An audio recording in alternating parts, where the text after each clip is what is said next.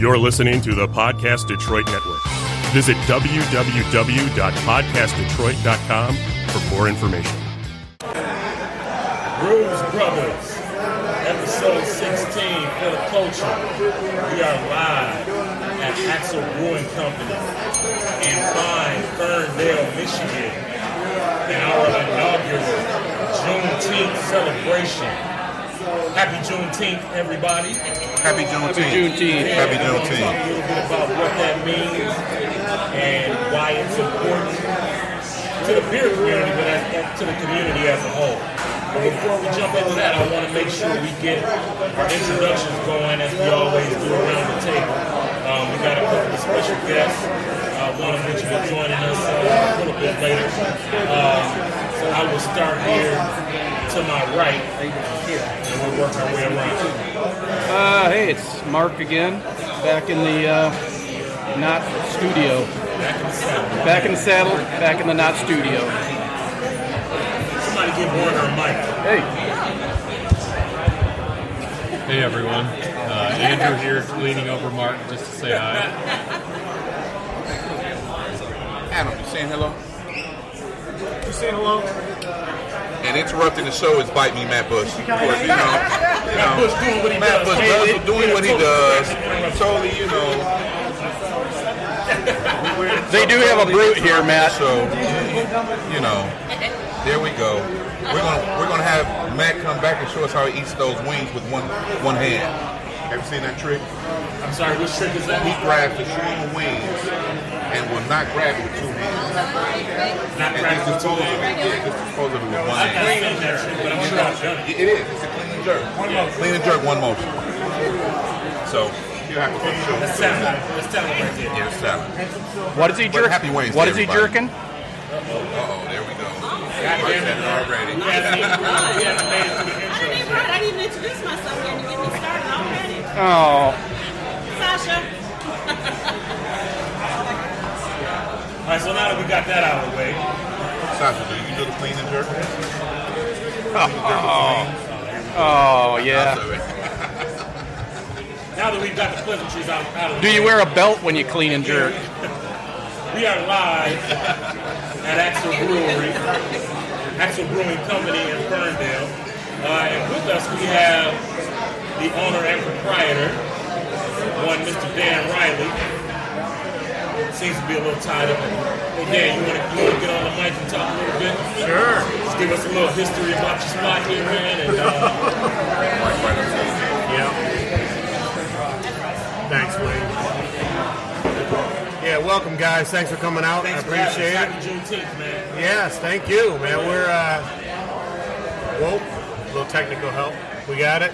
Now, thanks for coming out tonight. It's a privilege for us to host it. Um, glad to have you guys in the house. Been big fans and uh, love what you guys are talking about, representing. And it's a very, very, very uh, warm and welcoming group of people. Uh, it definitely stands out in the beer community. Uh, so we're thrilled to have you guys here. We uh, we've been open a little over two years uh, in this spot on Livernois. Um, I love the location. I grew up, uh, as you know, at Six Mile and Evergreen, and I live just north of here now. And my dad was a Detroit firefighter. Used to run down at Livernois and Curtis. So the building really spoke to us, and we tried to create a spot that was pretty unique in the craft beer world and a little more European in flavor, family friendly, and uh, we have a lot of fun here.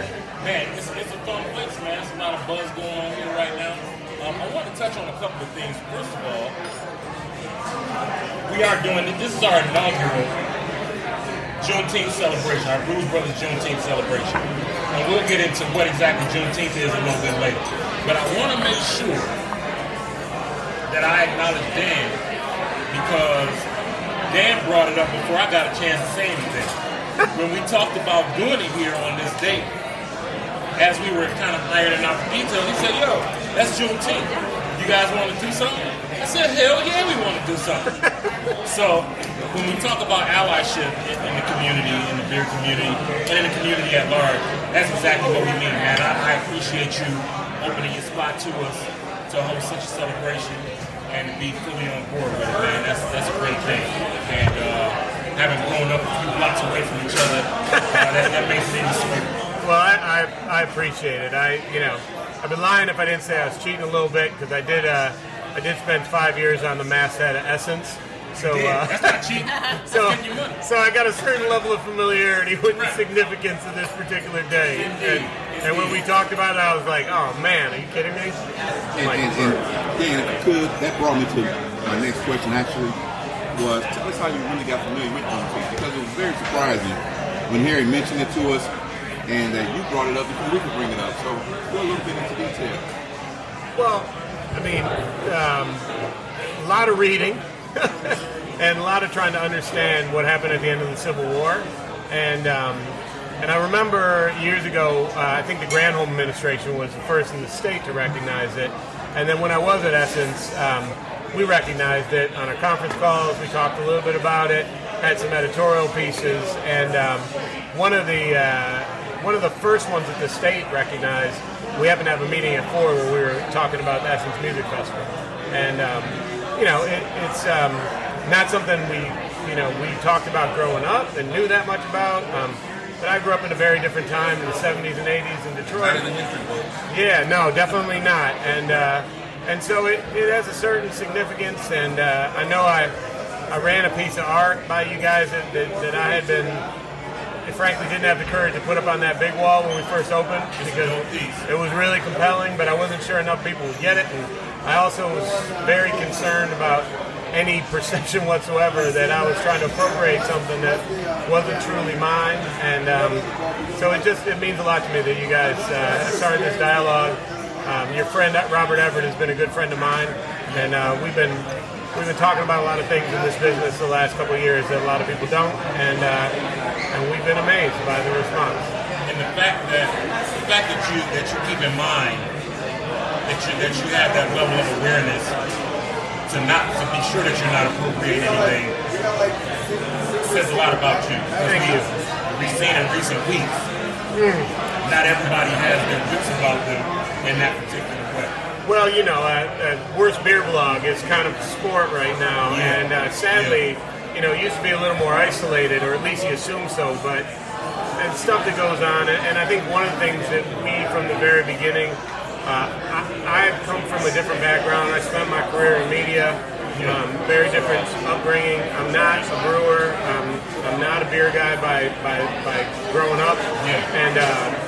And I spent a lot of my career working on uh, female-centric media properties and multicultural titles and brands, and um, and I just saw that in craft the opportunity to grow is it's not going to be selling beer to the same people over and over again. And I also, just as a functioning human in society, when I see some of the really misogynistic packaging and just the, the, the way the community can communicate with the LGBT community, and when someone tries to, to actually try to talk in a meaningful way, or they think a meaningful way to people of color, it, it's clumsy Yeah. and sometimes it's straight up racist. And so Straight up racist. and it's hard. To, it's hard to watch. And Yeah. um, so we've made a different commitment. You know, and uh, you know it's been challenging, but um, you know probably I'll, I'll address the elephant in the room. But you know, a week and a half ago I announced that on June 30th we're closing the spot. Yeah, man, that's sad news, man. Well, it, it, I'm hopeful that it's just part of a new beginning. Okay. Uh, you know, we've realized that our demand has somewhat outstripped our infrastructure, and Gotcha. very hard to, to make beer at the cost structure we're at, uh, Okay. and to compete outside in distribution. So we're engaged in a lot of meaningful conversations with some Okay. Some like-minded folks who so we might still be able to find some actual beer. I sure as hell hope so, and if, and if not, I, I hope that we're able to, to find the right fit in this spot and to continue doing some things we're doing. But regardless of what the outcome is, uh, I personally remain committed to this market and and talking about things that have come to mean a lot to me, and some of the things we just mentioned, but also. You know, the hospitality industry and uh, some of the mental health issues and some of the substance abuse issues that go unaddressed Yeah. and trying to create places and safe forums for people to, to get some help and communicate. Important stuff, man. The backbone of, of, of our social lives, but we we kind of treat uh, people in our business like commodities, and uh, Yeah. it's something's got to change. So you touched on uh, uh, opening up the brewery, and one of the first things I noticed uh, was the diversity of the beer list. Um, it's very well curated in terms of the variations and styles. How did that come about? Has it always been that way? Have you kind of evolved into all of these styles? How how did that come about? Well, I mean, um, our, our brewer Adam Beretta is very, very good at elevating great classic styles. Okay. Uh, you know, in of full disclosure, he doesn't like sours. So getting him to make My a man, kettle I don't sour, like them either. get him, getting him to true. make a kettle sour. is a- Tart is a- Perry. is a- Warner loves it. it, I do too, and it's, and it's an arm wrestling match. And uh, so I think initially, where we saw ourselves living in the market was we also, you know, no one likes to be, no one likes to feel dumb or not cool. So what I saw, maybe as an opportunity, was to be able to connect with people um, who weren't necessarily like hardcore collectors, traders, who could come in and you know, one of the things that I will stop any server or bartender, if someone says, "Well, I usually drink Bud Light," it's not an opportunity to shame them; it's an opportunity to educate them. And so, a lot of uh, the, the beer list was driven by what people were drinking. Um, probably 55, 60 percent of our audience is female, and so you see a lot of crisp, lighter flavors. And and what Adam and Rob, our cellar manager, have done is it's, it's it's not easy to hide flaws in some of these really light, crisp beers. So, so that was my next point because when you talk about kolsches and lagers, those are beers that if you if you fuck them up, Yeah. It's, they're bad. No, I mean, so, you, you, you can hide a lot of things with, with, with, with four stages of dry hopping and yeah, you throw enough hops in it, you can fix an IPA. But if you make a, a kolsch that's not good, it's just not good. Yeah, we, we, you know, we've toyed around. I mean, talk about, you know, my lack of forethought in the consumer marketing game. We, we played around with, uh, with a hazy um, that I called yesterday's news about a year ago. A year, ago. because I felt like it was, I felt like it was maybe starting to fade. But, Yeah, um, yeah. but you know, but those are those are very, very, very tricky beers to make consistently, and we've had some hits and we've had some misses. But we like to keep a big list and keep variables and give people like I hate to use this word because it's usually misused, but a lot of gateway beers on the list. You Yeah, know? yeah, People want to drink local. They want to feel part of the, the part of the community, and so you know, nothing wrong with crushing some Kolsch's. We even did a we did a super dry ultra beer um, that we called Crispy Business because it was the brewers mocking that whole bro meme of Yeah. Crispy Boys. Yeah, Um, yeah, yeah. you know, so we'll have a lot of fun. We'll do some things that, you know, we're not always the darling of all the trading groups, but then that's why we, that's kind of the reason we developed the Livernois Barrel Project. To, Yeah. to, that was a little bit, I mean, frankly, we use no adjuncts. It's beer and oak and time, and it's our how you like me now moment. Well, I want to touch on that. Before I do, though, talking about doing these kind of basic or, or less aggressive styles, well, I got a flight, of course. Um, but this City Pale Ale, it's exactly what you talk about in terms of being a gateway beer. It's a beer. Nothing is. There's nothing in it that's going to offend somebody's palate. You Now know, it's, that's, not, uh, it's not super hoppy. It's not overly, you know, aggressive in any way. And those are the kind of beers that I'm assuming you mean when you say gateway. Yeah, beer. we do that beer for the Detroit City Football Club, the soccer club in Ah, yeah. Hamtramck. Yeah. And, um, you know, we were using English ale yeast and we switched to SO5 this year to just lighten it up a little bit. And Yeah. um, it was kind of a, a little bit of an homage to like Anchor and Sierra, just meant to be clean and crushable and simple, all Michigan hops. And it's just a fun, approachable beer. And, and those lunatics drink a whole lot of it. It's good, man. It's good. And they are lunatics. I have to interject just briefly in that, Dan, it's great that your servers can't talk about people and gateway beers and drinking Bud Light. You know, but unfortunately, I'm not one of the servers, so we, we can talk about it slightly a little bit. But, no, in, in, in jest though, I would want to just pick on our engineer a bit because, you know, Yeah. Ellen was drinking Hamm's and paps and Bud Light, and now she's drinking that barrel-aged malt liquor. You know, so she's come a long way in just a few months with hanging out with very stable, Brothers. you got a very stable genius. Yeah. That one's code name, code name Dope 45. That deserves a bell. Hey, so, talk to us a little bit about the Livernois Barrel project. Well, it, it's um, you know when we originally uh, when we originally opened up the spot, we didn't have that time or luxury. You know, we were hustling. We uh, we, we came. We, we, we always joke that we took the long cut to everything here, um, which is a, a name my my son when he was six came up with because we were driving down 14th Street, other side of Grand Boulevard, and he said, "Daddy, you always take the long cut everywhere." and I, That's a good IPA, by the way. And he said, "I know why." I said, "Why?" He said, "Because you wanted me to see every neighborhood. You want to see the kind of places you grew up, and you want me to not just see the freeway." And I said, "Yeah." I said, "You know." That's a cool song, and it's a alt country band called Uncle Tupelo. And I played it for him, and he said that'd be a good beer name. And I laughed because, you know, we acquired a brewery that was pretty much on its ass. We launched in production.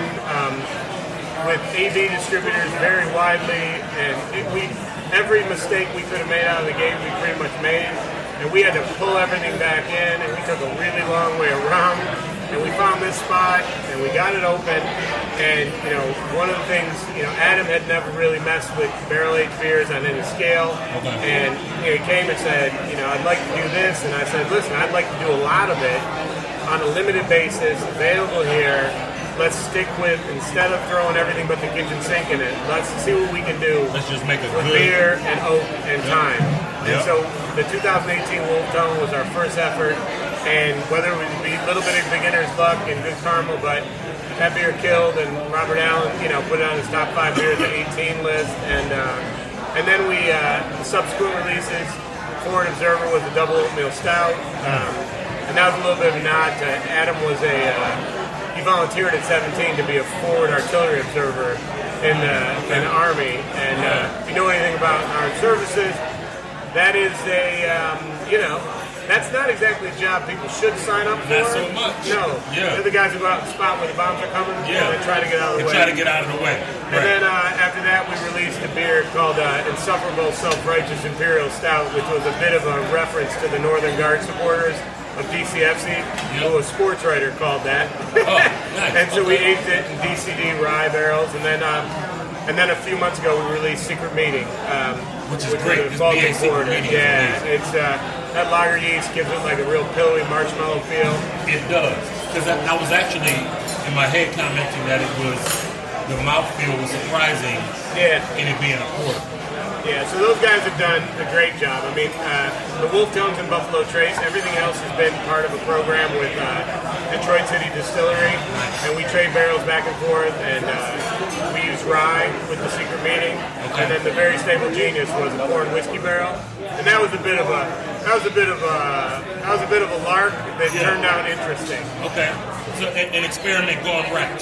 Yeah, we, we they, they told us they made some they made some uh, corn whiskey some moonshine for the city football club, and they said, hey, we got these corn whiskey barrels, and they asked Adam, and Adam came to me and he said, I said, well, what we do with them? He's like, we'd have to do something light, but it's got to be boozy and dry. So we use an enzyme, dried out the malt liquor, Yeah. and so we could get it up to about nine percent in the barrel. And uh, when we first brought it out of the barrel, I was like, oh man, I don't know, because Yeah. it was really a lot of whiskey on it, and so we do a couple beer tails with it where we mimic the flavors of an old fashioned and a whiskey smash. But now that the beer's settled a little bit, What's that cup? You know what? You might you might want to just bring a couple of those over Yeah. here, brother. yeah, Hey, hey Dan, did you look in Mark's eyes when you said you do a couple wait, wait, no, that Mark Dunker said he said Did, did my eyes dilate? he said he said it was behaving tonight. He says that. He says that every night, and it never happens. I said I, I said I'm on good behavior. I didn't say I'm behaving. No, no, that, that that's happening. There's a difference. There is a difference. Because our director of operations, Russell, that the beer tail is his program, and he like he does some beautiful shit with that stuff. Yeah. Well, I'll tell you what. I definitely need to try that old fashioned. Um, as you may or may not know, on occasion I tend to have a shot of whiskey or two. Yeah, I may have noticed that. So, you know, here and there, here and there. So definitely a, a beer and a, and a traditionally whiskey-based cocktail would be right up my alley. Yeah, Um, so you mentioned the efforts to make sure that actual beer is still around in some capacity. Is the barrel? Are you going to be able to continue the Bureau project? Do you see that happening? we'll see. Um, we've uh, I mean, basically my first priority is uh, talking to people with scale and who, you know, obviously no one's going to open on this space unless they kind of understand Ferndale Yeah. and the Avenue of Fashion and kind of where we live. And um, and uh, so, you know, we're, we're talking to some people and uh, who have that scale to take the next step. And uh, I'm, you know, I'm 50 years old and I'm practical. And uh, we find the right partner, the right fit, we'll make something happen. I'm not so vain as that if the, you know, the Axle Brewing brand itself is not part of it, but the trademarks and recipes live on. You know, that's all good with me. Um, my, my partner and I own this building, and so we, we have a commitment to the community. We want to see it in really good hands, and uh, and so it's going to be an interesting couple of weeks. And uh, you know, the team here has been unbelievable. Um, I just didn't want to do what a lot of people do, and, and, and either make a transaction or a sale and put a sign up on the door. I wanted to. We got too many guests who have had special moments in this place, and. Uh, and you know what? My employees deserve a graceful exit. People deserve the opportunity to say goodbye. And we're going to have some fun. I mean, we, you know, Sunday the 30th, there, more than likely will be a second line down Livernois. I'm sorry, wait, what? You The second line it's gonna be a what second line son. now? What you know about second line? I know a lot about second line. We need a time. Now, now, Five, five years Essence Music Festival, a little in between, and a lot of New Orleans. hey Dan, now we've done a lot of talking about the beers and making sure that those recipes stay available and stay alive. What about these shawarma wings and that burger? That, Oh, those those shawarma wings are. Shawarma, shawarma, shawarma wings are a good story. Our, uh, when we were getting ready to open, we, we wanted to do one wing and we wanted to shake it up. And our sous chef at the time, uh, interesting character. He, uh, his name is Moses Fishman. Grew up between Miami, South America, and Panama. Jewish, uh, Latin American parents, um, and went to culinary school. And when they were setting up, they were eating a ton of takeout Lebanese food. And uh, so they came up with this concept, and uh, and it's never, ever, ever leaving the menu. I mean, it's a combination of two things that I love dearly. I love Middle Eastern food, right, and I absolutely love chicken wings. right. Like if I'm going to a new restaurant, the first place I go online and check is if they have wings and what flavor they have, all that thing. So that's a staple of my diet. We're, we're pretty, we can be pretty stubborn. So, so that was like, we were going to have one wing, and when we first opened, a, a lot of guests were like, come on, why don't you have a buffalo wing? One of my friends who helped design the place was like, where's my buffalo wings? And I'm like, not a buffalo wings. It's the Yeah, wing why would you? eat here. Why would you want that? And then the other thing we did was, uh, I, I really wanted a lamb, I couldn't get a decent lamb burger anywhere in Detroit. Yeah. And there was a couple spots in New York I'd love to get them in. So we were like, we're doing a lamb burger. And my chef was like, all right, if we're going to do this, we're committing. So we're not putting a beef burger on the menu for at least the first two months we're open. Because otherwise, people won't give it a shot. Yeah. And now, uh, lamb burger outsells beef burger by two or three percent, five percent every week. Nice. nice. Every week. That's good stuff, You man. you indoctrinated the locals. We, we had, there's not many lamb burgers out there. So, There aren't. you know, There aren't. There's a lot of good burgers in this town. Nothing's better than Miller's on Michigan Avenue, but, you know, Perennial uh, award winner. that's the Michigan's best. best burger. I don't on and so understand these people that come up with these other ones. forth. So, I, I and, and I'm not saying this just to blow smoke. Your burger's better than Miller's. okay. Blasphemer! I do, I do want to ask you, because this is something, something we ask wherever we go. So, what drew you to Ferndale? Of all the places in and around Detroit, what drew you here to open up this place? A little bit of selfishness. Um, my wife and I and my son live in Pleasant Ridge, about um, a mile and a half north of here. And, uh, Location, location, location. or as Charlie Duff calls it on the back page of his book, the edge of Detroit. yeah. Um, you know what? It, I we looked at some properties. Um, I looked at some properties around Six in uh, Livernois. I looked at some properties downtown. Um, and I used to ride my bike. I still do a lot down here. And we we take Livernois.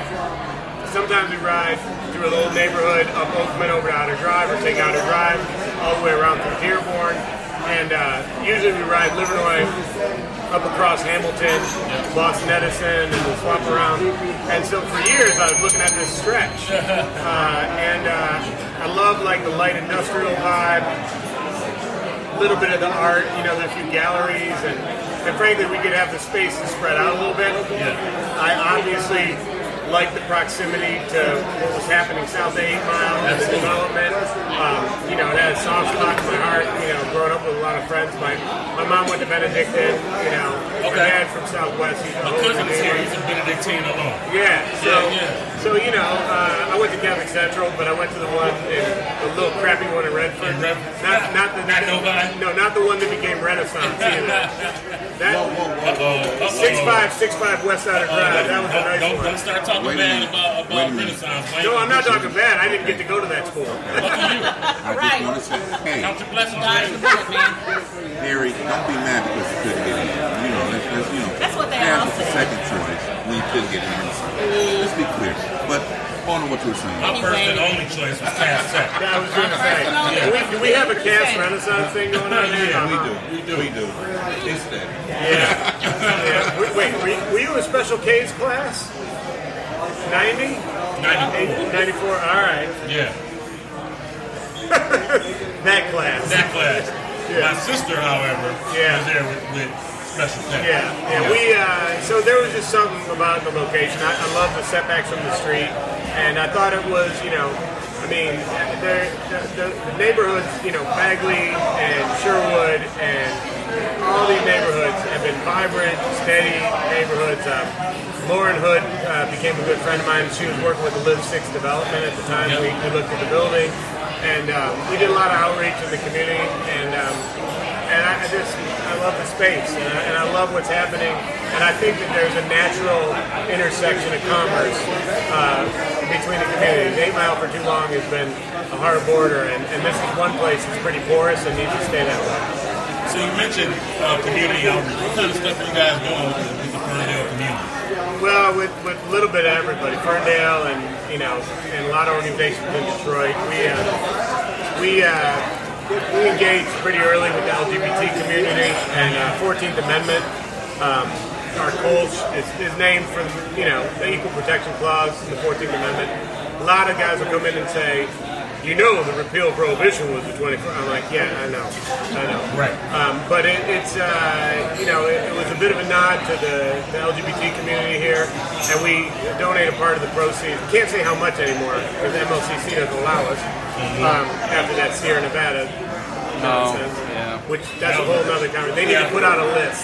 Because there's Exactly. way too many breweries who have not come correct on that. Um, so we, uh, we um, we uh, we engaged that community real early on, and we stayed engaged with Pride. Um, we also worked with uh, we did a lot of work around Focus Hope's anniversary. Um, we hosted an event uh, downtown called Focus Hops, uh, and um, to me that was more personal. I had a lot of friends who worked at Focus Hope, went through the program. And to me, they, they're kind of the OG of, of, of Detroit, like job training, Yeah, that's synonymous and they were having some struggles because they had a lot of leadership changes and, and frankly, with all the bright, shiny objects, you know, in the nonprofit space, making a lot of noise. I mean, sometimes people forget about, you know, what, what Focus Hope has done for the community. Yeah. We've stayed engaged with there. We, we've taken the, the proceeds from Very Stable Genius and uh, built a pirate radio station and I bet our very Ferndale stable Radio. G's would love that. Awesome. Yeah, I, That's I figured awesome. public radio and free healthcare were the two things that would bug them. So uh, we also we used the barrel age and the malt liquor to fund Fern Care, uh, and then we worked with a couple voter outreach groups. And uh, I mean, we're I get a lot of grief. I get called like snowflake queen and lots of other things. But you know what? You're a good neighbor. You Yeah. honestly, there's, there's no risk when you know who your audience is and you know who you're serving. And um, Those people can fuck straight off. yeah, you know what? I mean, even like with our announcement last week, our announcement last week has been a lot of love and incredible support. I mean, to the point where it's I almost feel embarrassed how much love we've got. Then I actually feel better with some of the trolls because that gives me strength. And you know, when you see people saying things like, "Well, serves you right for building a two million dollar brewery four blocks from the ghetto," Or how'd that Pride sponsorship work out for you? Or you know stuff like that. Or or you, you, you guys got to sell because you won't let my dog on the patio. So even like the trolling's on brand. So I mean that, that makes me feel good. Yeah, Um, yeah, definitely. you know, I expect to get I expect to get a couple of pieces of hate mail for hosting you guys tonight, and uh, you know, there's still a strange element out there that Send it, comes it, out of their hit get basement. forward to me. Yeah, I'll take care of it. yeah. Usually, usually we just usually we just screenshot stuff and put it on blast. Andy has some shit on his mind anyway, you know. Pro- Probably one of our heaviest traffic social media posts is about a month after we opened it. Some individual, yeah, it took me a minute, um, posted like great beer, cool space, but it's irresponsible that there's no armed security uh, on the street or in the beer garden, despite the Being distance so from close eight the miles. city, So we literally screenshotted it and just posted it on all of our feeds with the guy's name. Yeah. I'm like, you know what? Sometimes Yelp reviews can be helpful, sometimes they can be informative, sometimes they can be petty, and sometimes they can be racist. This is the latter. This, this is the ladder. Exactly. So I don't know. We, we've had a lot of fun with it, you know, and I didn't feel like I was losing my MAGA crowd. I don't think we had one. Here it is. So, because we know that there are some places that are afraid of losing their magic. Yes, absolutely. I, I, uh, I was at a urinal um, going to the bathroom, Oh, no. just to be clear.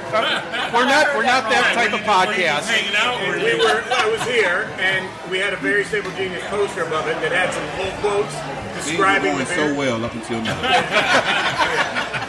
And, term and this guy, has debuted on Brewz Brothaz. Exactly. And this guy says to his friend at the sink, he's like, "Hey, Steve, I, I, I don't think this beer's a tribute."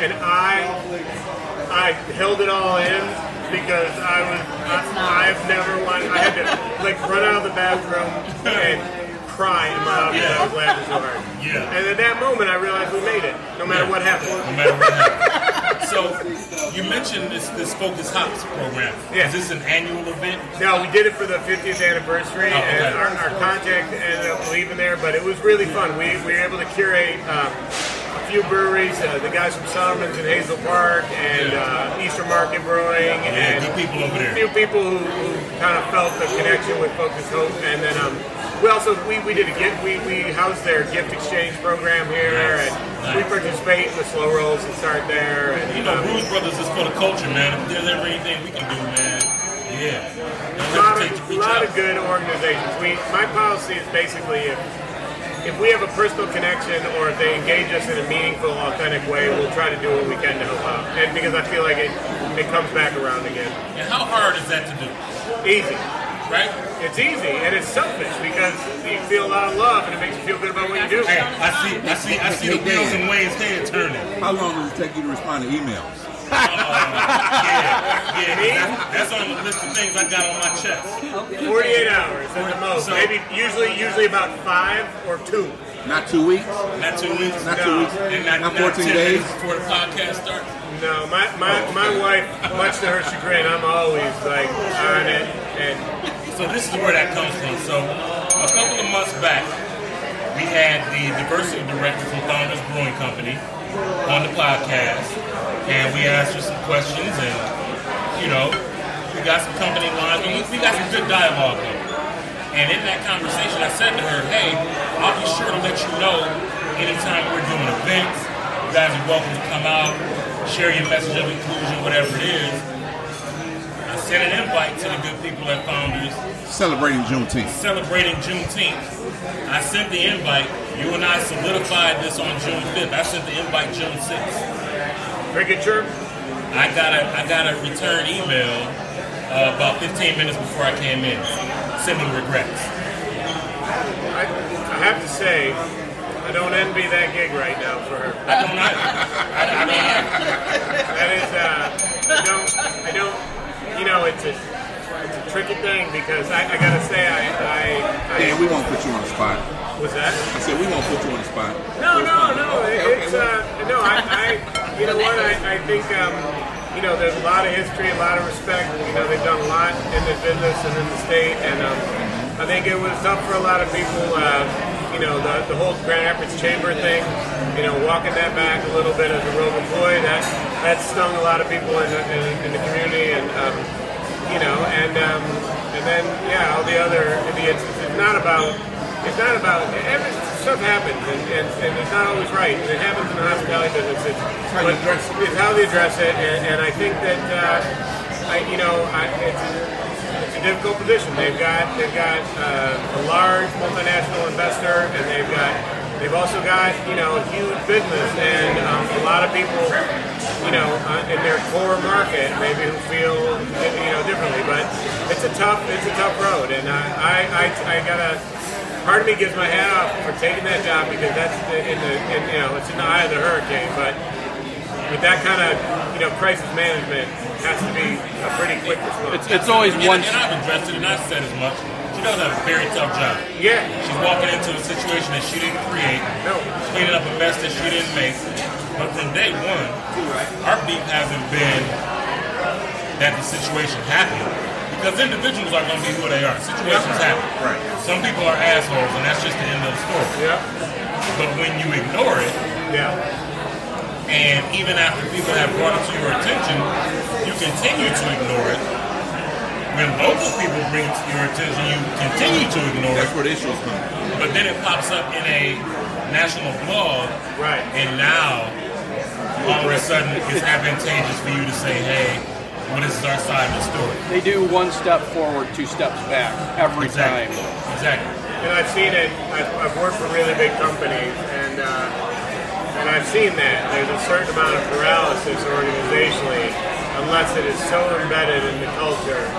Um, and it's very hard, um, and it's a huge commitment, and um, it's, it, it takes a lot of nimble feet. And I think the brewing industry, you know, has had to grow up real fast, and sometimes has struggled with the bigger picture.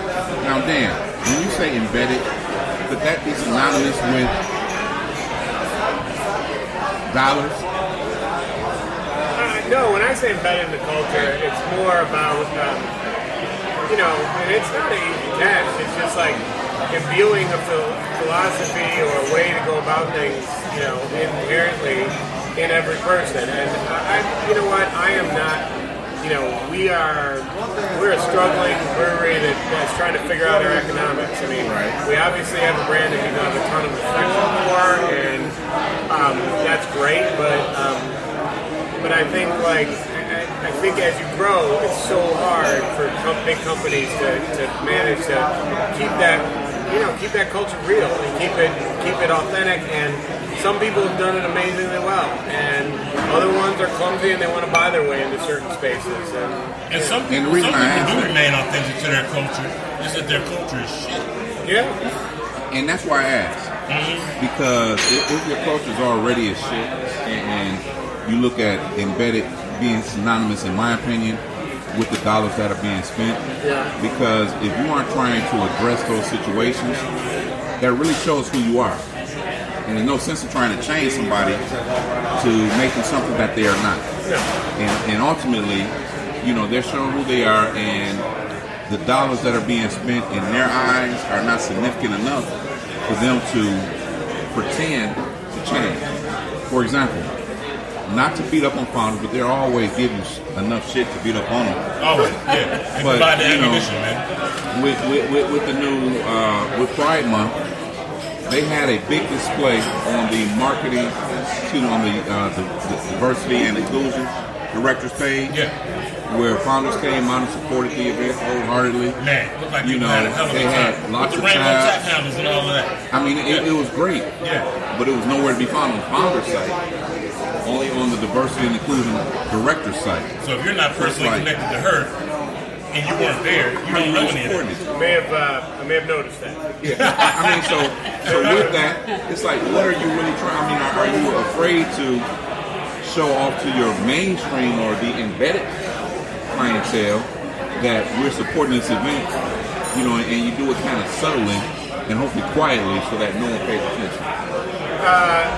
I, I think if you're asking for my opinion, I think that's what a lot of big companies try to do. They try to walk that You gotta try to walk the line, the right? tightrope a little bit. And, and you know what? There's also though, I mean, I think there's I think there's economic reasons to, to think a little more broadly because you know, and not to be sound like a capitalist pragmatist person, but growth is going to come from new markets, and and, and you don't always have second chances to make things right. And um, and you know, this is a grotesque oversimplification and cliche, but but uh, the African Americans I know that embrace craft beer and embrace it really enthusiastically, and it tends to be a lot of barrel age, you know, high profile, Big money. extremely profitable stuff. And um, you know, um, there's something to be said for that. Um, you know, it, it's uh, Make that money. yeah, yeah, uh, All that money. that's why we're going 100% live based on our proximity to 8 Mile. I have listened to the trolls. No. You got, you got a customer, man. You got a customer. Get you some security it for guard. later. Yeah, I'm gonna get one of those. Get one of those guard boots like at uh, Dakota Inn. Like like uh, making a scarecrow, a security scarecrow. you Put go. up there. Oh. That'd be great. We, we did talk about getting like an old ratty couch and putting it in the back hallway with a with a beat up velvet rope from the hotel supply down the street, so that we could have when we when we run out of tap beer of the Barrel Project, we'll let people buy a bottle and split it. And so someone in the Northern Guards Board was like, "You should do bottle service." like, and I said, "What do you mean?" They're like, "Get an old couch at the end of the hallway and then put like a velvet rope we sit down there and, and have it by ourselves." I'm like, "That's actually a brilliant idea." Nice. I won't give you a bail for that one, Mark. no bail for that one, Dan. No bail. So, I know I- you guys actually you guys are pretty busy tonight. I don't want to take up too much of your time. No, I appreciate it. Um, I got to get you guys some very stable genius uh, beer tails. yeah, hell yeah, you do. Um, any words you want to leave our listeners with? You know what? Um, I think it's a big wide world out there, whatever business you're in, and um, and if you're not thinking about it differently, then you're probably going to get caught. You know, and uh, I'm really proud of what we've accomplished here, um, especially from where we came. I'm hopeful that we found a, a solution for us and our people that works out. Um, but um, either way, um, doing things like this this week, and uh, we're celebrating the marriage equality anniversary next week, and uh, a few other things. Um, you know, if this is the last you hear from me in the beer community in this context, I'd, I'd rather drop the mic um, on top of things. Uh, Yes, sir. and I'm proud of what we've done here. Yeah, and, and, I, and I'll tell you, man. Uh, cheers, man. Yeah, We got a pause button. All right. All right. yeah. Cheers, cheers to being a good neighbor. Cheers to being a good uh, neighbor. and, and being about the community. And cheers to, to continuing in whatever capacity. Yeah, let's get it You may going. be able to do so. Well, I'm not Uh, going anywhere, so. Yeah, I mean, it's it's my firm belief that in general, good things happen to good people, and so you know, as you continue to work with your relationships in this community and other communities, um, my hope is that we continue to see Axle Beer. Uh, like I said, everything I've had so far has been really good. Um, I'm looking forward to this uh, this cocktail, this malt liquor cocktail here. Um, Somebody somebody mentioned Manhattan's. Old fashioned. Yeah. Like whiskey. Oh, it's it's the vermouth. That- that's fine. I'm, I'm okay either way. So yeah, man, if if you uh, if you if you want to come back and hang out some more later on, pull up a chair, Absolutely. grab a mic, Absolutely. and we'll get to it, man. And, and it's my hope this isn't the last time we have you on. So hopefully the next time it'll be yo. We, we sure. found we found a way to keep this thing going. Here's where we are now. Here's where you can find us. So on and so forth. I don't want to get stuck with Matt Bush on Better on Draft all the time. Oh, oh my goodness. You don't, man. You You drinking get out of Shandy all that the trap time? when you can, man. I mean, Drinking lemon shandy shandy and, and, and, diet and diet Vernors and Vernors. shit. No, Yeah, come man. on, that Don't shit. do it. You know, bite me, Matt Bush. drinking hazy IPAs out of a bowl. Don't yeah, man. Don't don't be- don't get in a flame war with Matt. yeah, don't- Every don't time I go on that show, those guys try to pour something down my throat, and I end up saying like three things. I, I'm like, what did I say? They are very good at that. well, thank you very much, guys. I'm gonna Thank you, gonna get you set up with some interesting things and, and let you get on with your team. my man. All right. And we Cheers, appreciate man. you. Cheers, brother. Cheers. Hey man, shout out to Dan. That, that's what being a good neighbor is all about. Being a good neighbor. You know, and, and all we talk about when, when we reach out and it seems like we're bashing founders, we're not really bashing founders. We're just saying step up and be a good neighbor. Even if you don't want to, you need to be. You know, And what we've seen time and time again from Dan, from Dane over at Eastern Market, being a good neighbor ain't hard. It's not. And what I'm starting to observe is that it's either you are or you're not. It's either in you or it isn't. That's it. Because it seems to be in Dan. Definitely seems to be in Dan. Maybe not so much with some other people. If it's in you, it's in you. If it's not, it's not.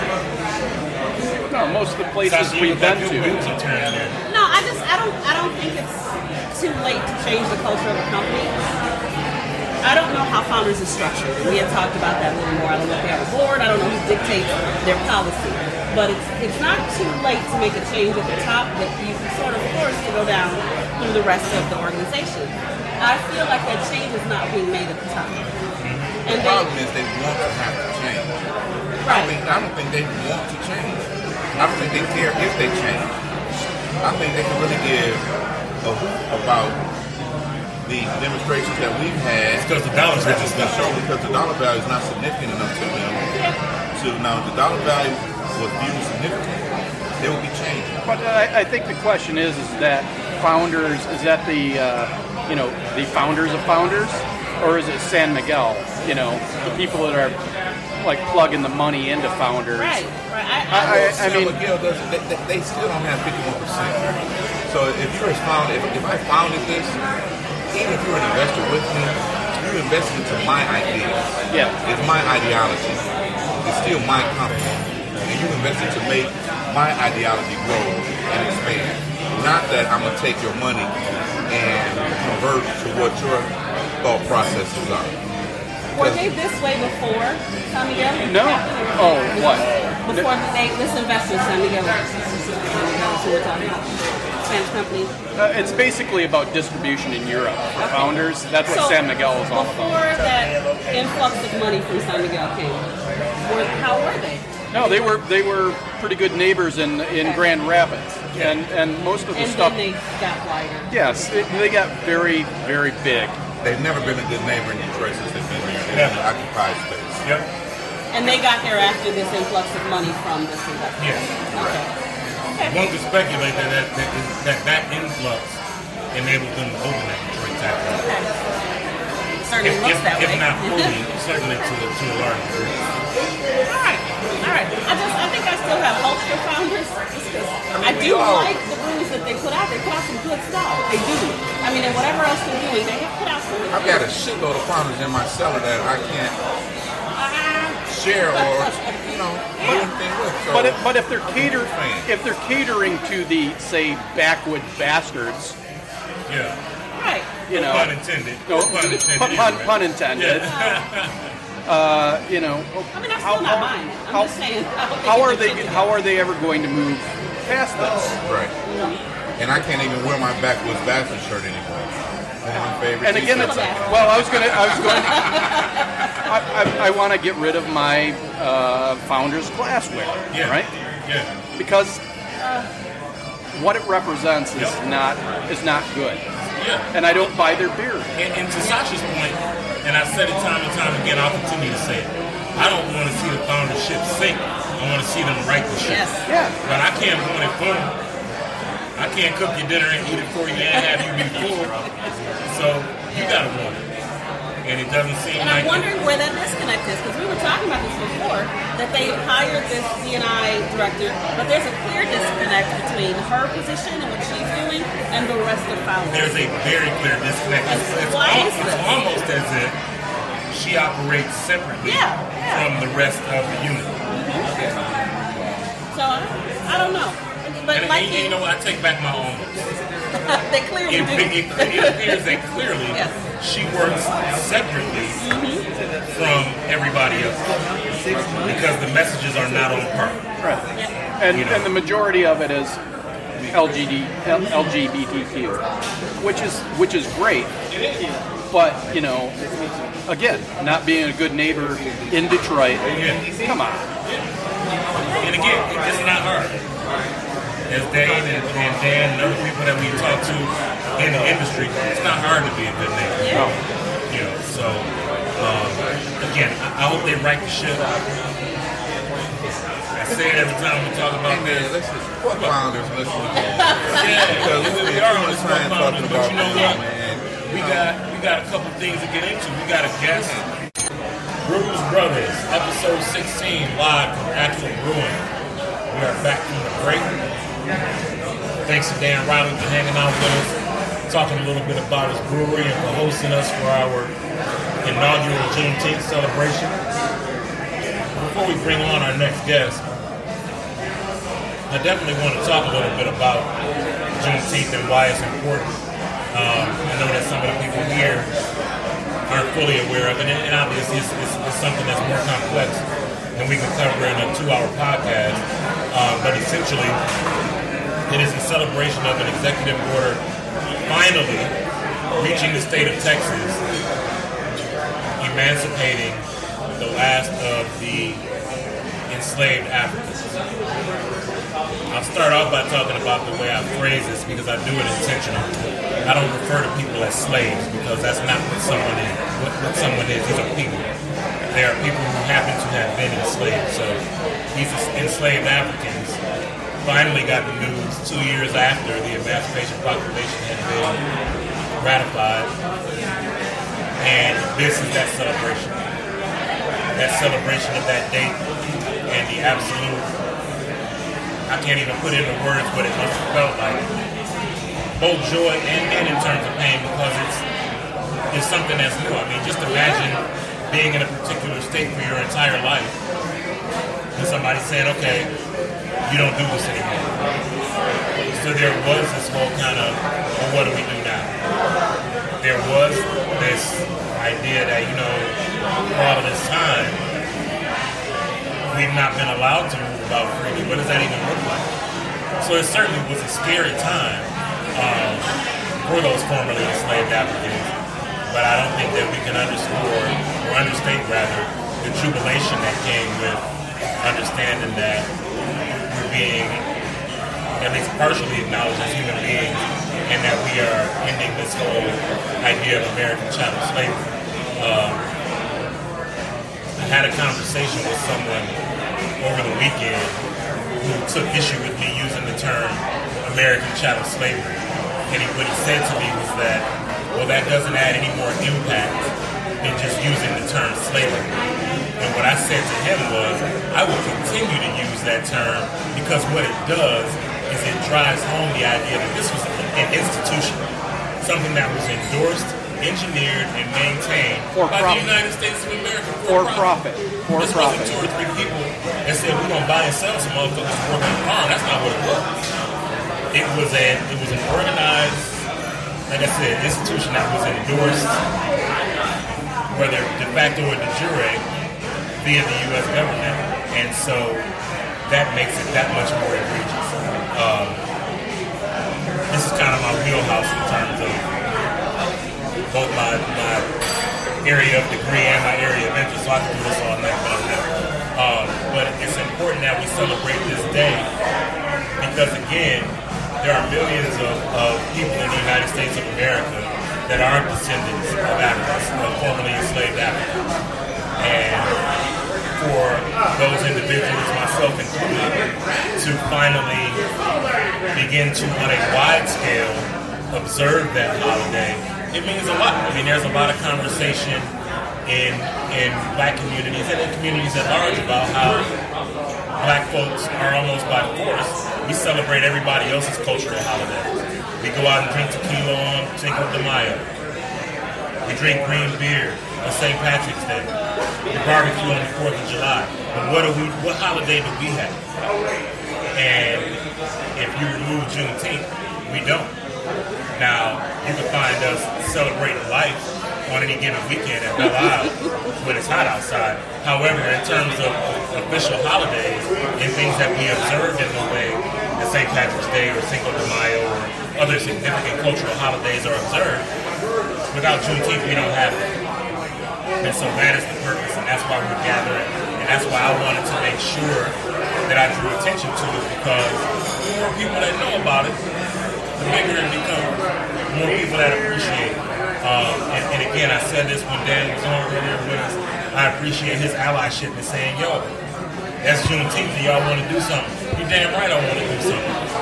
Um, and, and again, so the conversations are always, once Juneteenth pops up, there's this there's this relatively very small cell of people that are aware of Juneteenth that say, well, it's a holiday and how come nobody's doing anything? But that has kind of evolved to no longer being true. Events like this, there was an article published, I think in Metro Times yesterday, uh, about uh, Governor Whitmer, Whitmer uh, endorsing the holiday. Yeah. Uh, and it also listed several other events that were going on um, in commemoration. What's up, Andrew? I think it'd be good to put this on the podcast, man.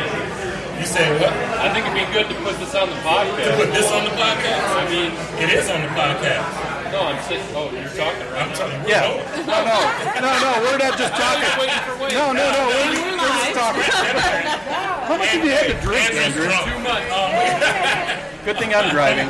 But yeah, so and, and again, I'm glad, I'm glad Andrew said that. That's exactly why we're putting, up, putting this on the podcast because I'm absolutely certain that there are people who are going to listen to this who aren't familiar with Juneteenth or who've heard the word and don't know the history.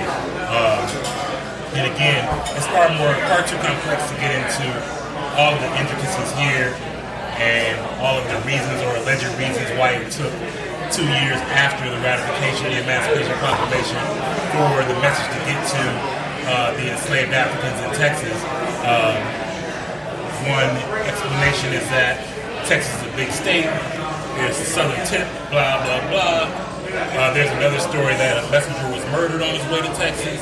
Um, the more plausible story, in my own eyes, given the history of America and how it functions, is that a lot of slave owners were waiting, or a lot of, of people who enslaved Africans were waiting until the harvest came in so they could get all of that wrapped up, and then informing these people that they were no longer under the oppression of American chattel slavery. So, you know, those are all those are all theories, all valid theories um, that people can research on their own to whatever extent they want. Um, on the event page, I dropped a couple of links. I, I gave people some homework. So if you, if you follow the uh, if you follow the invitation, um, there's some links in there. You got some, you got a lot to read. Yeah, yeah, you got a lot to read, and so uh, I'm just glad to have um, a group of allies like this together that are willing to do this. Um, and, and this is the, the first time I've had my lovely wife here at the podcast. So really Welcome, Don. yeah, it's just a, it's just a beautiful day uh, all together, and I'm glad that we're here and able to, to commemorate. it. Yeah. So, uh, Harry, I'm sorry. Didn't mean to interrupt you, Don, when you, you talked to your husband. I really don't know how this works. But uh, Okay, so the other piece is that um, for you giving homework to adults, what is baffling to me is that kids don't know about this because it's part of history. But when you think about it, you know, it's not in our curriculum. It's not something that's ever brought up unless it's brought up in a home and that history is passed on. In addition, though, it's in June, so the school year is over. Yeah. So if it was in our curriculum, it doesn't make it to the kids. And these are things that, you know, like I feel like systematically we kind of systematically we kind of just omit these kind of things because of embarrassment or whatever else. And you know, America when it really just needs to be something that everyone is informed of so they can make decisions about it. Absolutely. Thank Thank coming you. from a teacher, by the way. Yeah. Well, uh, my, my question to you earlier, Yeah. Harry, is uh, I, I, I mean, and Andrew and I talked about this on the way down here. Um, it's great that you know I'm learning about this, and perhaps it's you know my ignorance Yeah. that I'd never heard about this before this year, right? Yeah. So 2019 was the first time I've heard about Juneteenth, Yeah. which is appropriate. 61919. There you go. Very there good. Go. But um, why didn't I hear about this in 2018 or 2017? And why, like, as of today, when I look at Facebook, is it plastered on all, I- I'll say allies, Yeah. Is it on all my allies' Facebook where I didn't see jack shit about this Yeah. previously, Yeah. and, I, and I'm glad to learn about it, and it's Yeah. great that it's brought to my awareness. But why? Well, I, I know you can't say why, but can, do you have any uh, thoughts on why this is happening? I, I do. Um, and, and Sasha's nodding her head if she has some ideas too. Um, I, I'll say this, and, I, and I'll turn it over to Sasha. Um, as we discussed, social media is both a blessing and a curse. Social media can be the absolute devil, but can also be a great way of disseminating information in a mass amount. I got, I don't know, 1,500 Facebook friends. I can't make 1,500 phone calls. I'm not sending 1,500 text messages to say, hey, it's Juneteenth. But when I post it on Facebook, those 1,500 of my friends that I pop up in their feed, they're going to see it. And it's going to resonate with somebody. Somebody's going to have some curiosity and say, hey, what's this? And so now that curiosity begins to swell. And so that three people that asked me about it in 2015 turns into 10 people in 2016, turns into 100 people in 2017, to this morning, my timeline was absolutely flooded with Juneteenth, and I love it. I love to see it. So I really do think that uh, the, popularity of it and uh, the awareness of it, uh, I think that, that social media has a lot to do with it. Sasha? I agree. The mass appeal of social uh, social media absolutely sends this message out. sends this message out. Um, but I think we're in a climate in this country where we are getting more comfortable with talking about race um, because we feel there's a necessity to talk about race. Excellent. And I think that, uh, and at least in my family and in other families of color, typically black people, but not not exclusively, we talk about race at home. My kids have talked about race. 'Cause I we grew have to. up talking about it, right? My kids are six But I and eight. We talk about race all the time. But Yeah, my, my your son kids' the friends- speech. Right. He's, he's gotten the speech five times now. He's You know? eight years old because I've had to give him that speech every time an unarmed black man is murdered because I don't want it to be him. Right. And I think when I look at my my son's friends, who are by and large not people of color, um, they don't talk about race, and they feel that it is somehow tacky or uncomfortable. We don't talk about that. We don't do that. I don't see color, and I, I am happy that you'll invite my kids to your birthday party and sleep over and all that stuff. That's great. I don't want you to ignore my color. I want you to acknowledge that my culture is different than yours. I just don't want you to base the, your friendship on whether or not I'm the right color. So, and this is what I tell my kids when we're talking about that. And their friends too, who are probably horribly uncomfortable. But I talk about whatever I want to in my house. If you come over here, this is the subject that we're going to. But I think we're just at this point with the last election where many people feel like we have discuss this. If we don't, it's going to be dire straits. Things have gotten so far to an extreme. I think Yeah. we've got. I know I've gotten to a point that I don't care about making people uncomfortable, and I don't mean that in a crude or uncouth way. I mean I don't care about making the people uncomfortable with the truth. Yeah. Uh, and so I think that to Sasha's point, I think this whole idea of civility um, is being conflated and saying and, and, and redefining civility in as oh you don't bring up controversial topics. No, civility means you talk about controversial topics in a civilized way, without name calling, without ad hominem, without you know racial slurs and all those sorts of things. And so You've always been a bridge. Yes. I, I mean, Thank you, you've had friends uh, who are uh, positively like, uh, like I, I call them racists. yeah. And um, you know, you, you try to talk to them while all the rest of your uh, friends on Facebook are, are saying, you know, Yeah. you were filth. Yeah. And, and you're just and, and they're responding appropriately. Yeah. You've always tried to make this bridge, but um, you know, you, Somebody's br- gotta do it. you, you bring up these uncomfortable uh, truths, and it's Well, that's the thing. I mean, the only thing, the only thing worse than ignorance is willful ignorance. So at the point at which you give me some ridiculous idea, it's my responsibility to tell you that your idea is bullshit and here's why. Now, if you still believe it, that's on you. But I've done my part to say that's not the way things are. the Earth is flat. Yeah, exactly. I'm telling you it's not. Here's why. If you still be, believe the earth is flat, good luck not falling off the edge. You know, we'll move I'm on. done here. right. So, um, so yeah, I mean, again, it's uh, I'm just glad to be a part of uh, exposing uh, people who are otherwise unaware of, of Juneteenth, you know, to Thank the holiday you. itself. Thank you for like making me more Yeah, like uh, knowledgeable and intelligent. And this this is going to be an annual thing. This is our inaugural event.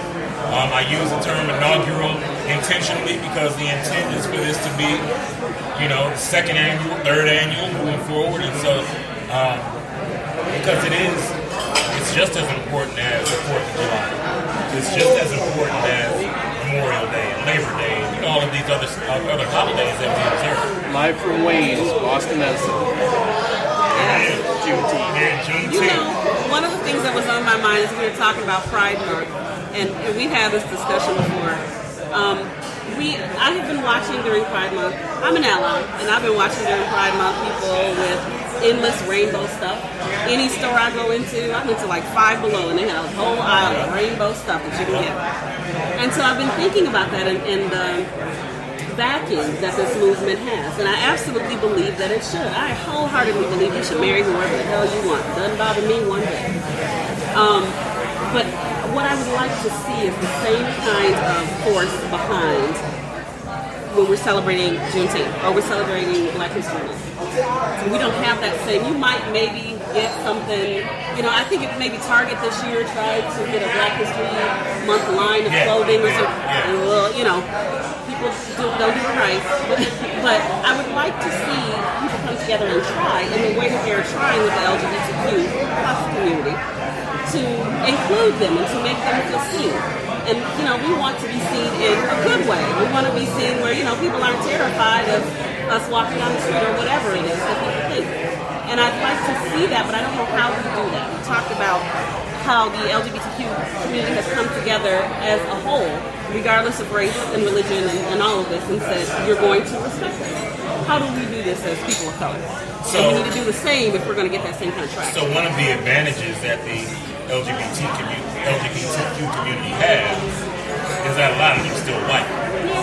None of us are white. That's true. So America, by and large, is more apt to sympathize causes of white people. I will say And- that that movement is faced by white people, but there are plenty of people of color Oh, absolutely. who have But- been in it and fueled it. But are there some white people that can face the Juneteenth movement and would it be authentic? It, it would be think so. awkward as fuck. Right, yeah, yeah, right, right. And, and that's my point. Here's Dockers.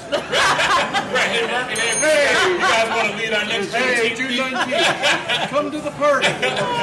So I mean, it, it's about it's about being palatable, um, and even even to the degree of how you market it.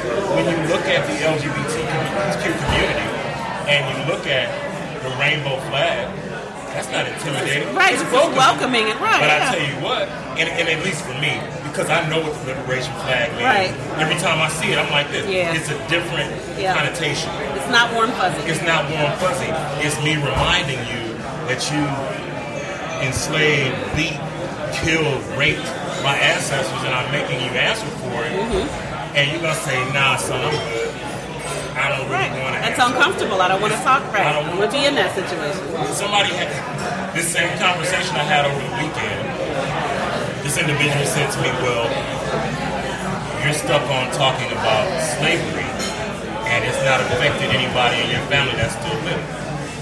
I said, "Let me tell you something." I said, "My grandmother's mother Yep. was an enslaved African. Mm-hmm. It's not that long ago. Yep. My grandmother grew up in Jim Crow, Alabama. Yep. Jim Crow laws were a direct effect mm-hmm. or, or a direct descendant of slavery. Mm-hmm. Myself and my son and my friends are subject to be uh, to be part of the prison industrial complex and mass incarceration, the prison school pipeline. All of these things are things that are derivatives of this one large event.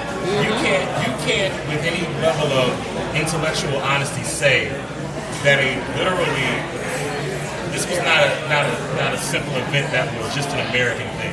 The tricontinental slave trade was orchestrated by Europeans, Americans, and not only that, but they came up with all this pseudoscience to justify why these Africans were not people and were fine to be enslaved. So we're fighting, we're still fighting those racist ideas now. And But- will continue. It, it, it continues. It absolutely continues. My wife's great great grandfather was lynched. The last recorded lynching in the United States of America, I think, was in 1984. Not sure if it was in Alabama or Mississippi. There's a there's a book that had a uh, um, an accompanying exhibit called Without Sanctuary, and it is an anthology of lynchings. And we see these pictures of lynchings as if it's not disgusting enough to see these black men and women with their burned bodies hanging from a tree, and these white people looking up and laughing and partying. You see a crowd. Yeah, right. But this book includes postcards and kind of biographies of who some of these people were.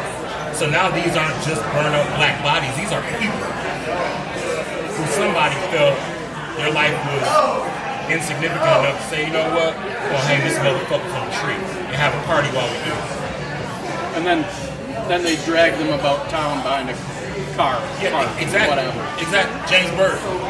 Yep. And again, I was a kid when that happened. So nobody can tell me about American chattel slavery being a long time ago and that its vestiges don't still exist and all, and all that. You can't tell me that. And I, you won't be able to tell my kids that. Because after that ridiculous ass conversation I had on Sunday, I, I did take my kids who were eight years old and six years old respectively, and I said, don't ever let anybody bullshit you about history. History is ugly. And don't let anybody ever try to make it pretty for you because it makes them uncomfortable. And that's something I'll continue to teach them.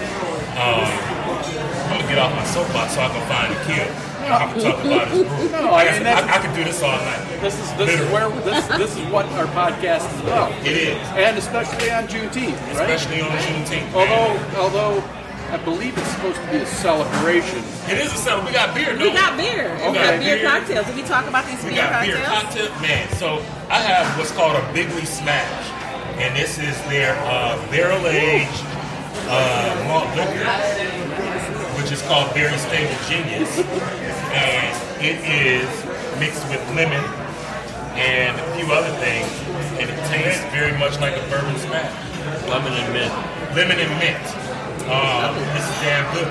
So good, in fact, that I may need another. Oh my! Oh, Dawn, Absolutely Dawn done. is driving home, She is right? not, but I'll be, Oh, I'll, all be. I'll be convalescing in the car for 30, 40 minutes before I leave. Very good, Uh, very good. But this is good stuff, man. And, uh, um, you know, with respect to Dan, I appreciate his allyship. Um, and, and I appreciate him having us out. Um, hey, Akil, you ready to get on the microphone, man, and talk a little bit about why you're here? So we got another special guest. Our brother Akil, here all the way from Arizona, uh, but he's a Michigan native, and uh, I'm not going to give it away. I'll talk. I'll let him talk about why he's here and some of his thoughts on the beer industry. Go on and introduce yourself, brother. Man, it's good to have you. You want it? Is it on? Oh, that's It's always on. All right, my name is Phil Zachariah. Um, born in Lansing. Uh, moved out to Cadence, Arizona when I was around six or seven. And um, actually looking into doing a project back in my home state, different city, um, Detroit. Uh, I'm a huge, obviously I'm on the show, so I'm a huge, huge enthusiast of craft beer. So uh, my passion and goal in life is to open up a brewery, and uh, it looks like there's a place out here that's uh, ripe for the picking. So we're gonna try to get it done. building, man. The architecture Yeah, amazing. yeah. Okay. Yeah, it's, uh, it's a nice uh, old church built in 1872. Um, 20,000 square feet, so we do a lot with it. Uh, it's a couple different stories, so got some ideas flowing. I'm not going to give too much away Yeah. because I don't want anyone to scoop up my building. Yeah. I've already claimed it. It's Right, mine. no, no addresses. There's no addresses, no nothing. But uh, yeah, uh, looking to really uh, just try to uh, bring some creativity to Detroit. Uh, the, the styles that I like to do, you know, I like to do big, uh, dark viscous stouts. Uh, love IPAs, and um, being from Arizona, you gotta enjoy a nice lager. So pilsners, lagers, Czech pils, Kolsch's. Right, Sa- Sasha, Sasha's clapping for you because she, Oh yeah, she's on the hunt oh, for yeah. Sasha Summer Lager. I'm. It's great. Good for hot weather. Exactly. So, you know, that's what I'm gonna bring, and um, we already got everything up and running. You can actually uh, follow us on our social medias. Uh, Noisemakers Brewing. That's the name of it, Noisemakers Brewing. Noisemakers Brewing. Yeah, we literally. Noisemakers? Yeah, Noisemakers Brewing. We just started all of our. Uh, we just got all of our social medias up. Uh, Instagram, Twitter, Facebook. Literally. Follow you right now. Well, thank you. You might be the first one. Hey, hit the bell, hit the bell. First follow. Thank you. So yeah, you can follow us, and we'll be posting updates.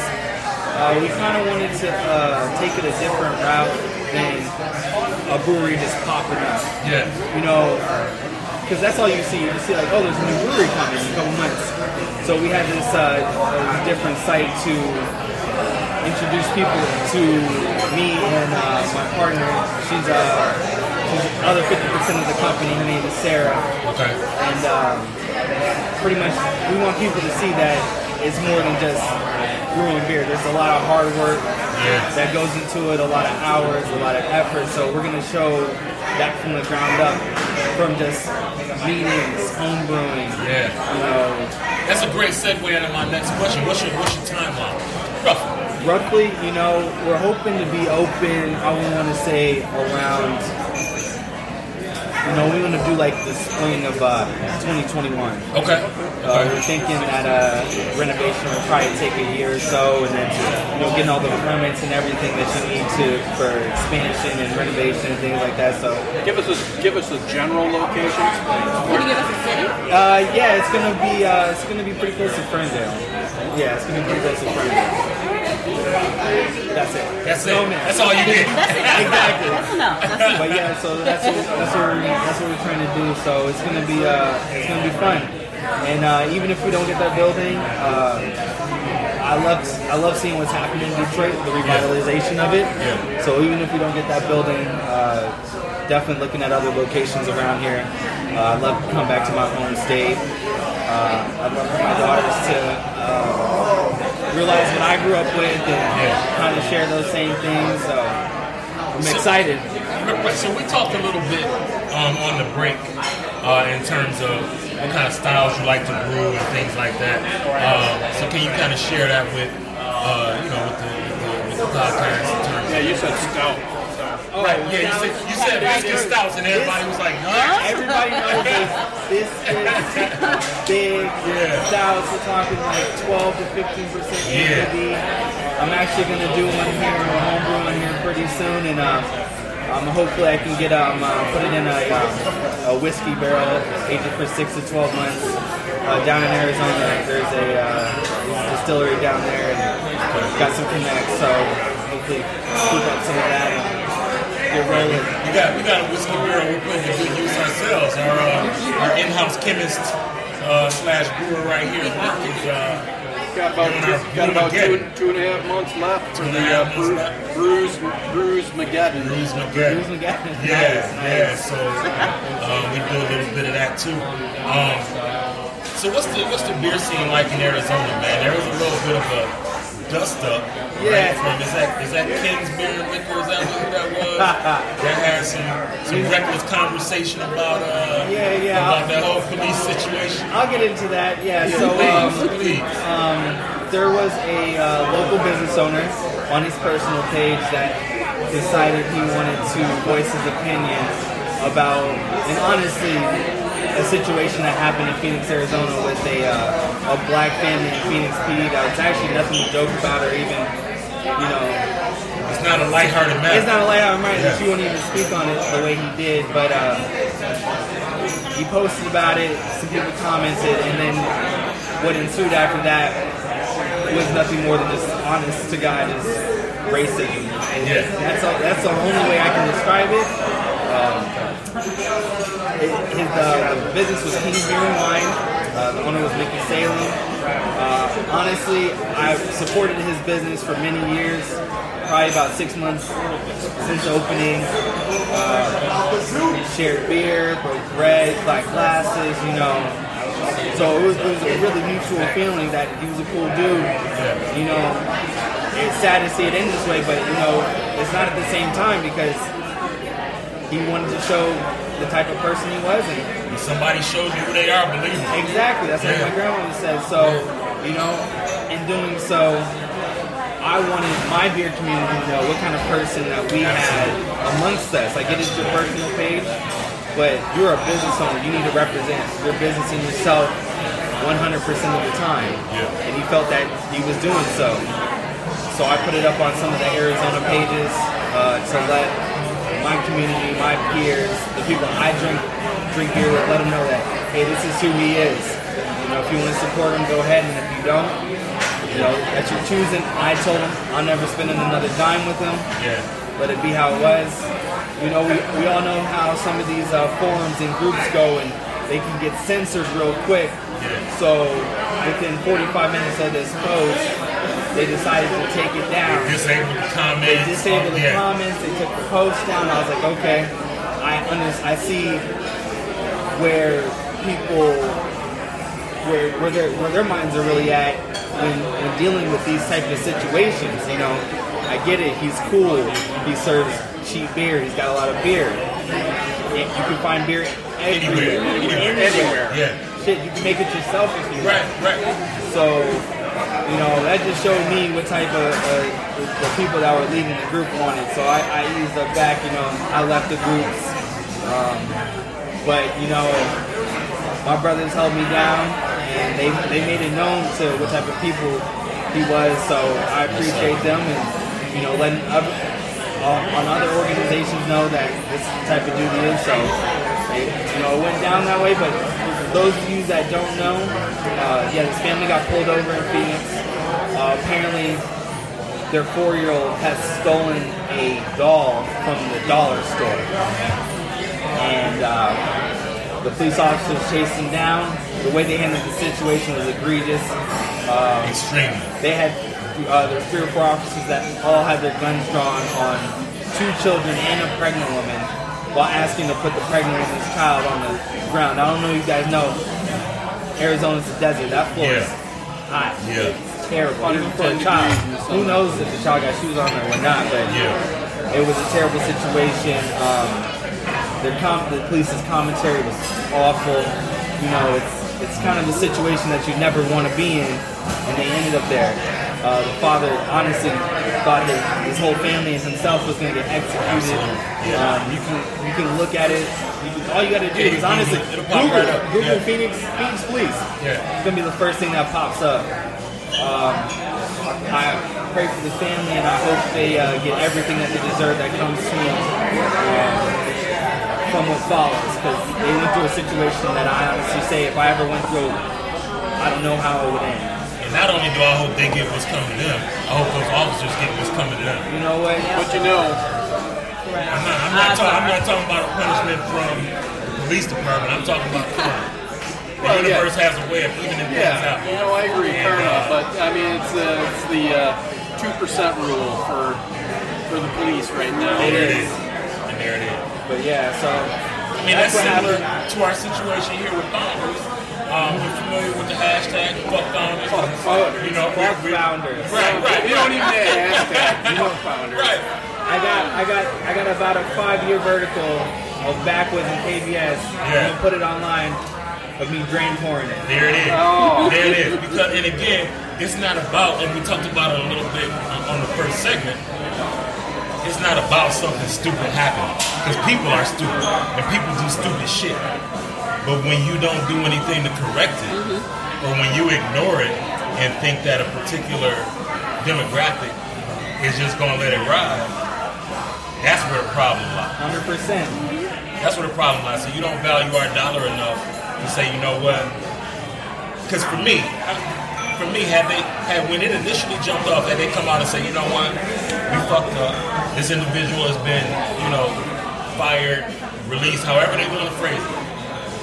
I probably would have still been uptight for a minute, but I would say, you know what, I can respect that. At least they did something. But they didn't do it. Nothing. And now I'm full on fuck founders. Exactly. And, I'm a, and I'm a Michigan guy, man. I, you know, yeah, I've mm-hmm. been, I've been a big fan of founders beer for a long time. me too. And- but you know what? You know what's happened is that it doesn't even cross my mind now. There's oh, so much good beer out here in the state of Michigan Oh yeah. that's easily accessible. Mm-hmm.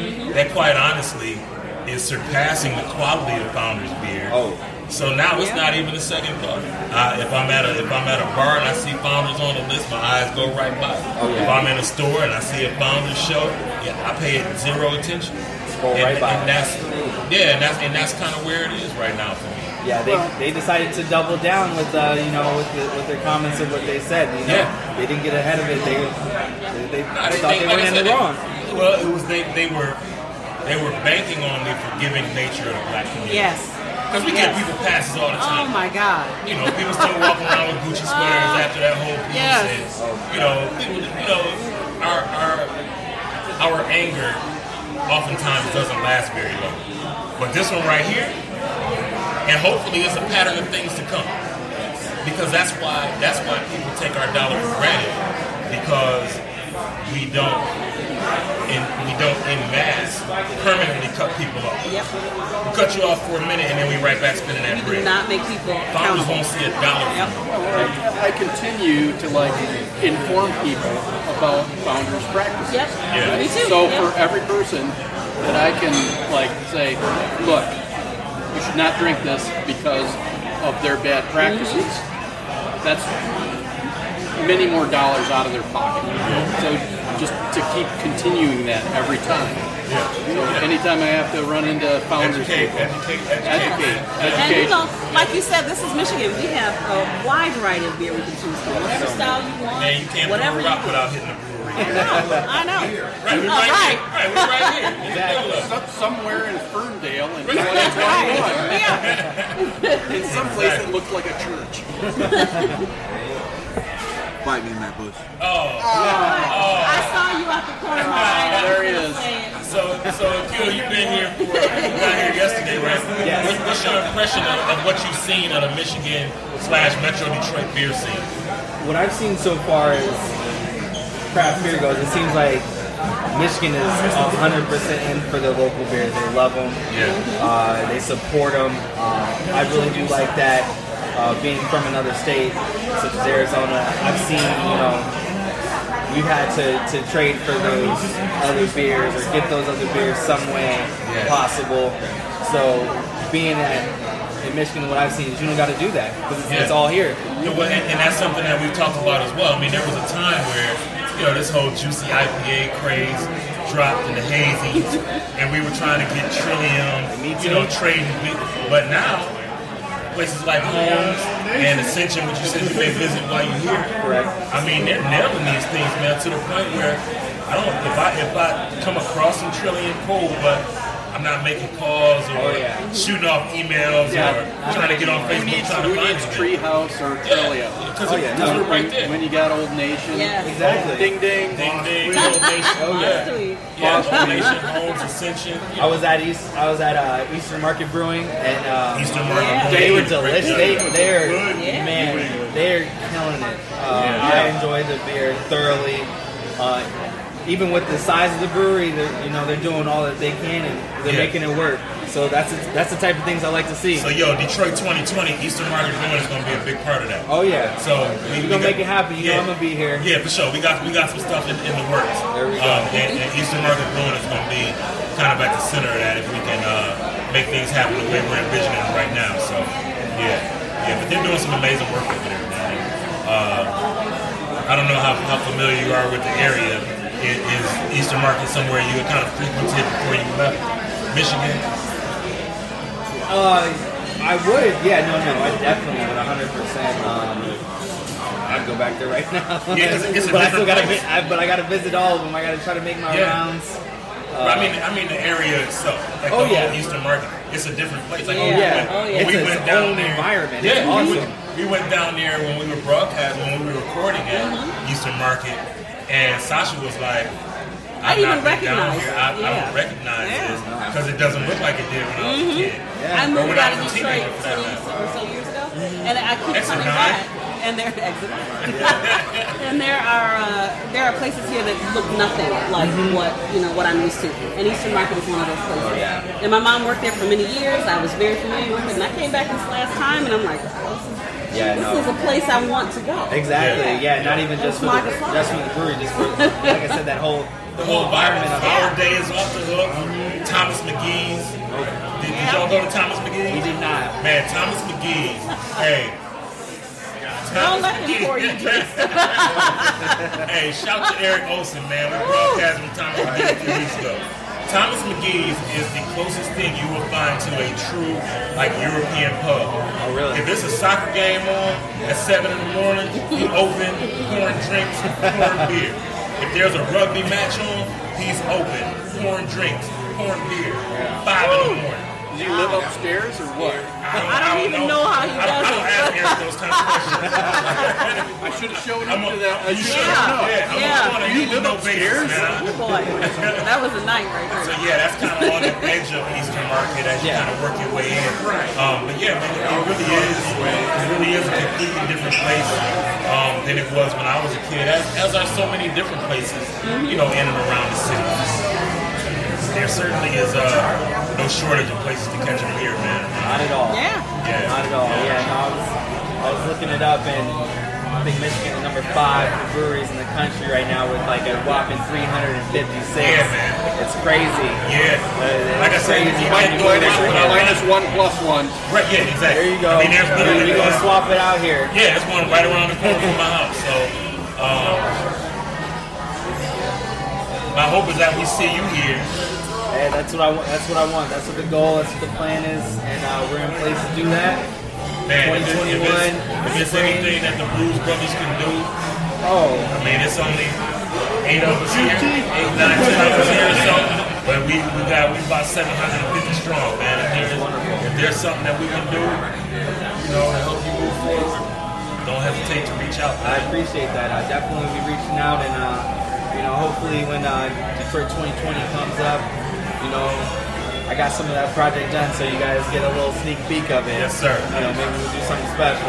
Yeah, yeah, that'd be a good look, man. We uh, like I said, we're, we're looking forward to Detroit 2020. We got some, we got some tricks up our sleeve. You going to DC for the weekend? I will be in DC. Okay, okay. Uh, it's gonna be fun. I can't wait to get on, get out on the breweries. be a long weekend, brother. You know what? It's terrible because I ain't got much sleep, and I know I'm not gonna get much I'm gonna say sleep once I get there. for the next three days. So All I know is sunglasses and Advil. yes, sir. Yes, sir. This weekend was mad real. Yes, sir. Yeah, I'm, I'm not gonna make DC. I, I do plan to go to Fresh Fest. Okay. Um, in Pittsburgh, um, and of course, I'm looking forward to Detroit 2020. So, um, Sure. so yeah, man, all, all of that is uh, beautiful, beautiful stuff, man. I, like I said, I hope that uh, that you're able to move forward with your project. Anything we can do, man, just uh, don't hesitate. Like I said, just uh, follow us on, on social medias. You know, uh, spread the love, and we'll be giving you updates and everything like that. And you'll see all the hard work unfold, and Yeah. hopefully, you know, in the next two years, you'll see a wonderful brewery take place and uh, drink some good beer. Beautiful, man. We'll push it on Brewz Brothaz, without a doubt. Hey, well, I appreciate you guys for letting me get on here and uh, speak, rap about what's going on and what I want to do. Anytime. So Ellen is giving us two fingers. That's not the peace sign. That's the get the fuck out of here sign. So All right. we uh, In Europe, that means something completely different. all right. I'll take that. Um, but I just want to say um, thank you to everybody who came out for our inaugural Juneteenth event. And um, again, I worded it that way intentionally because inaugural indicates that we're going to continue to do this. We're going to keep this ball rolling um, and, and continue to, again, be for the culture. We appreciate all the allies in the culture. Uh, we appreciate everybody's participation. Kill, we appreciate you coming all the way out from Arizona. Thank you for having me. I and hanging out with us. Yeah, man. Looking forward to having you back in the, in the, in the mitten Oh. sooner than later. Oh, yeah. And uh, with that, man, we'll sign off. Brewz Brothaz, episode 16 for the culture. We'll see y'all in a couple of weeks. We'll be back in the studio at Detroit Shipping Company. Until then, peace.